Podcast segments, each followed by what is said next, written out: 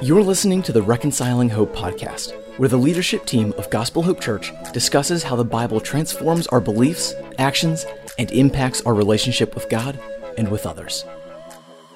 Well, hey, everybody, and welcome to another episode of the Reconciling Hope Podcast. And uh, we got, once again, uh, Pastor Rod Dewberry and myself, Ryan McCammick, here to talk about um, our sermon series called It's Complicated, where we've been walking through the life of David. And this week, uh, we got into kind of this unusual uh, three-way relationship between David, Jonathan, and Saul, and how we see that that there's examples and lessons to be learned from all of them. And ultimately, uh, Jonathan, as we'll see here as this discussion goes on, points us to Jesus and how we need a, a better mediator. So uh, l- let me start out with this question, Rod, as we get rolling here today. Um, why do you think it is so difficult for us to rejoice when we see God working in other people's lives? So to set the story there a little bit, th- this is the text that we looked at where um, th- the Israelites come back victorious over the Philistines, and the people of the town are basically throwing a huge ticker tape parade and singing the song, "Saul has slain his thousands, but David his tens of thousands." And from that day forward, it seems like their relationship just spiraled down. Saul could not rejoice in what God was doing for in David. So why do you think that's hard for us to do? You know what? Uh, I think it goes all the way back to, I almost said the Garden of Eden, but no, Cain and Abel. So just outside, right? Um, if you remember what happened there, you had one brother whose work was approved and another who was not. And it resulted in a homicide, unfortunately. I believe that that story, both combined with this one, tells us that fundamentally we tie identity to performance. And because we still, a part of our fallen nature ties identity and personal value to performance, uh, it also ties identity to approval. And so it's hard to rejoice when we see God at work within the, within the lives of others when we don't feel like we're getting that same level of approval. Therefore, in the lives of You know, Saul and David, you know, Saul saw that as God's approval on the life of David and his non-approval on his, and it incited the same kind of rage that we saw between Cain and Abel. And we still have that kind of echoing in the culture today. I mean, I would have bet that I'd be willing to bet my bottom dollar that the circumstances emotionally would have been different if the song had of Uh, had less of, would have had less of, a, uh, what do you want to call it? Uh, I don't know. Uh, you know, less disparity? Of a, you know what I mean? Yeah. yeah. Yeah. Saul has his nine hundred ninety-nine, or actually that'd be lower, but you know, nine thousand ninety-nine, or, or maybe they had assigned to him some other um, level of acclaim. But we still tie our identity to our performance. And we, and therefore we also tie our, our pride to people's approval. And um, when we see people flourishing, as we define flourishing, we view that as approval of them, and by silence, I guess, non-approval of us. Yeah, yeah. Now, um, certainly, put put yourself in Saul's shoes for just a minute. Mm-hmm. Man, if you would have heard that song as the king and leader of Israel and a warrior, uh, no yeah. doubt you would have been very tempted to jealousy, just just as Saul was. Uh, yeah. What what do you think would be a a godly response if somebody says, "Hey, this person's doing better than you," or "God's more at work in this person's life than He is at your work," or "There's more fruitfulness here"?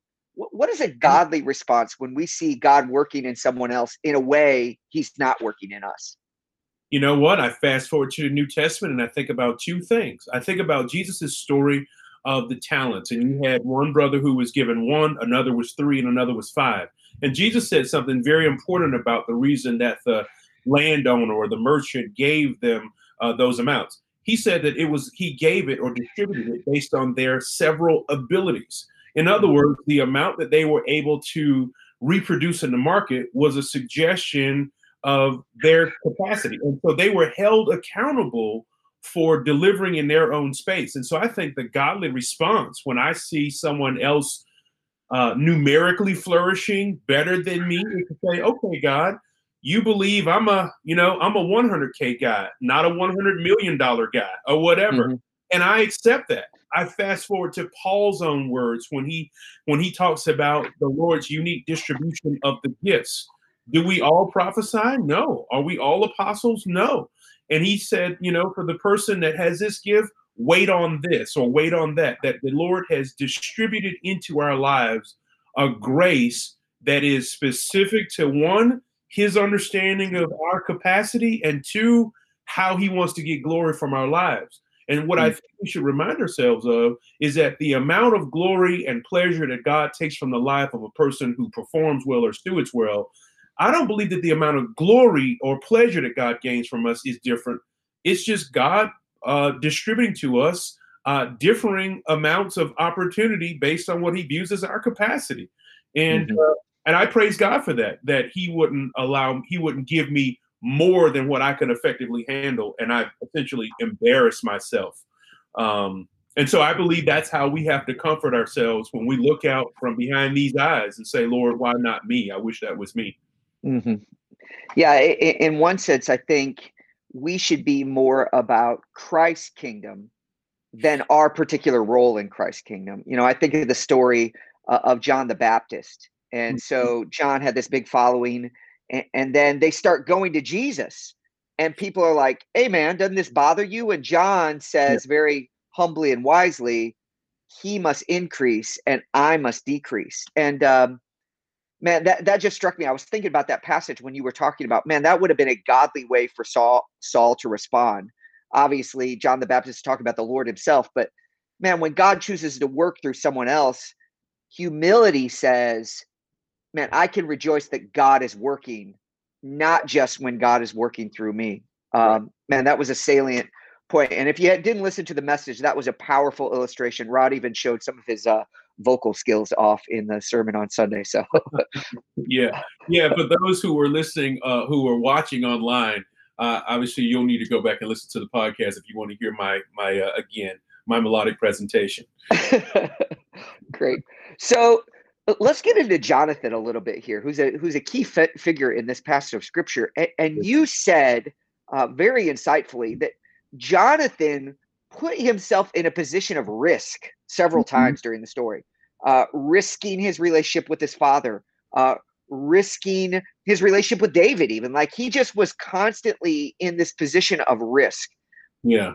How do we know when risk is right? How would you answer that question? Yeah, not to be overly simplistic. I remember Paul's words there in Romans, like, let God be true and every man be a liar. Um, you know, I believe that to be a defender of God's glory, and I want to be careful about that because God doesn't need us to be his attorneys or his defense team, right? But I believe if we would commit ourselves to defend what is right, if if if it's making God look good, uh, I believe we can be confident in what we're doing and allow him to pick up the pieces if there's some shattered glass. That's not an invite or a call to live recklessly or like some kind of zealous vigilante, so to speak. Um, but it is a call to trust that, man, if our chief aim is really to honor God and not just to exercise our own zeal, that, man, that the Lord would help us manage some of the repercussions in our, in our other relationships. I think that's mm-hmm. one, upward. Am I making God look good? And then the other is, am I serving my brother the same way that I would serve myself?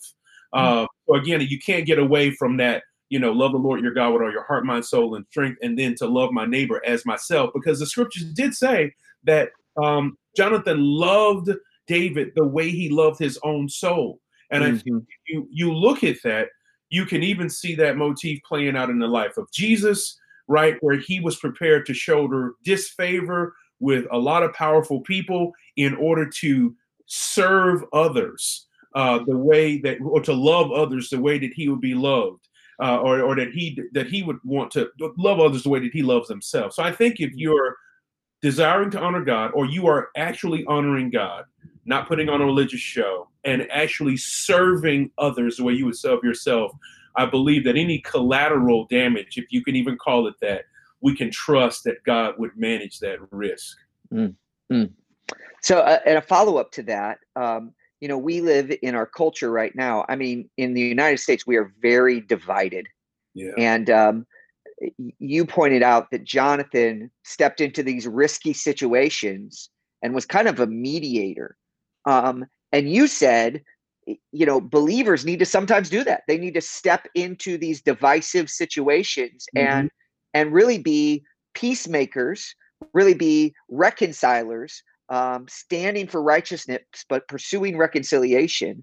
Why do you think in our culture right now that is so critical for us to follow the example that Jonathan and ultimately Jesus set for us?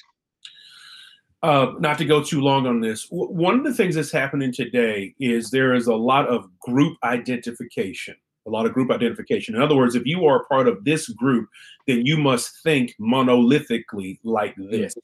Mm-hmm. If you are a Republican, if you are a Democrat, if you are Black, if you are white, if you are urban, if you are suburban, if you fall somewhere on this socioeconomic strata, you now belong to this group. And mm. you must think like this without any nuance or variation. If you are reformed, right? If you are, uh, pick your pick your group, right? You've got to fall within these distinct buckets of thought. And I believe it is so paramount today that we be more discerning than that. And, you know, when something comes across our desk from a social media perspective, or something comes across our desk, that regardless of how it may make us look, to uh, um, uh, to to to choose what is and defend what is right, even if it makes us look wrong according to our prototypical group identification. Whether mm. that was, man, I always love to side with the females. I love to always side with Black folks. I love to always side with Republicans. I love to always side with this aspect of what it means to be Democratic, or whatever your your thing is. Um, you know, I think we have to choose what is right, regardless of what other social identifiers we might wrinkle uh, in the process. And that is super critical right now, because mm. everyone is looking for a way to size us up so that they can just kind of bundle us into a group and say, well, oh, okay, you belong to that party. Now I know everything that you think. And when I say party, I'm not talking about politics. I'm talking about all those other social identifiers that I just mentioned. It's super critical right now um, to demonstrate that there are more than two choices in the world uh, when it comes to Uh, the many multifaceted and complicated issues that we're mm-hmm. being confronted with. Yeah, that's good. Yeah. So I think you even said in the in the message that as believers, um, our allegiance, we need to be citizens of a different kingdom. Yeah. And um, that should come up all the time. Our values are not quite in lockstep with any other kind of groupthink, but yeah. we our allegiance is fundamentally to Christ. And that calls, yeah, for a high degree of discernment. So Rod, at Gospel Hope, we talk about that we want people growing in their relationship with God, with one another as believers, and then with the world. As you thought about this particular message and this passage, which relationships did this really encourage you to grow in? Man, growing in my relationship with my fellow man. Um, I think this really, or just uh, kind of um, with each other, right? Um, which may sound odd, because I think there was just some heavy competition here. Um, Because I think we have such a wonderful opportunity to be uh, stewards of this um, um, this role of a mediator in culture right now, right? When you talk about divisiveness, um, how do we effectively broker or uh, uh, reconciliation? And that's just the role of a mediator. And and so in order to do that, man, I got to grow in relationship with my fellow man. I can't immediately put people in buckets. I need to love them holistically, even when I disagree with them vehemently.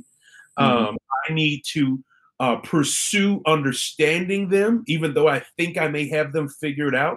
And that kind of investment, investment, being fully vested in understanding my brother or sister, or fully understanding the situation of folks that are outside the body of Christ, so that I know how to effectively pray. I know how to share the gospel with the right emphasis, and, and all these different things. I, I think I got to grow my relationship with my uh, with is grow my relationship with one another. Mm. And, and as you kind of heard me allude to, growing in my relationship with the world too. Mm-hmm. Yeah, that's good. That's yeah. good. So, and our, our vision at Gospel Hope is display the reconciling hope of the gospel.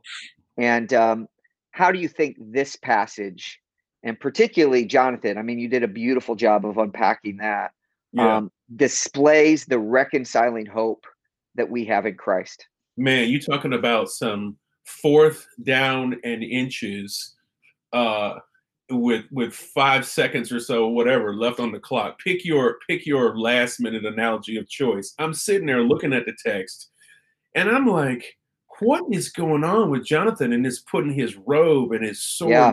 bow, and what is this? And I was like, this.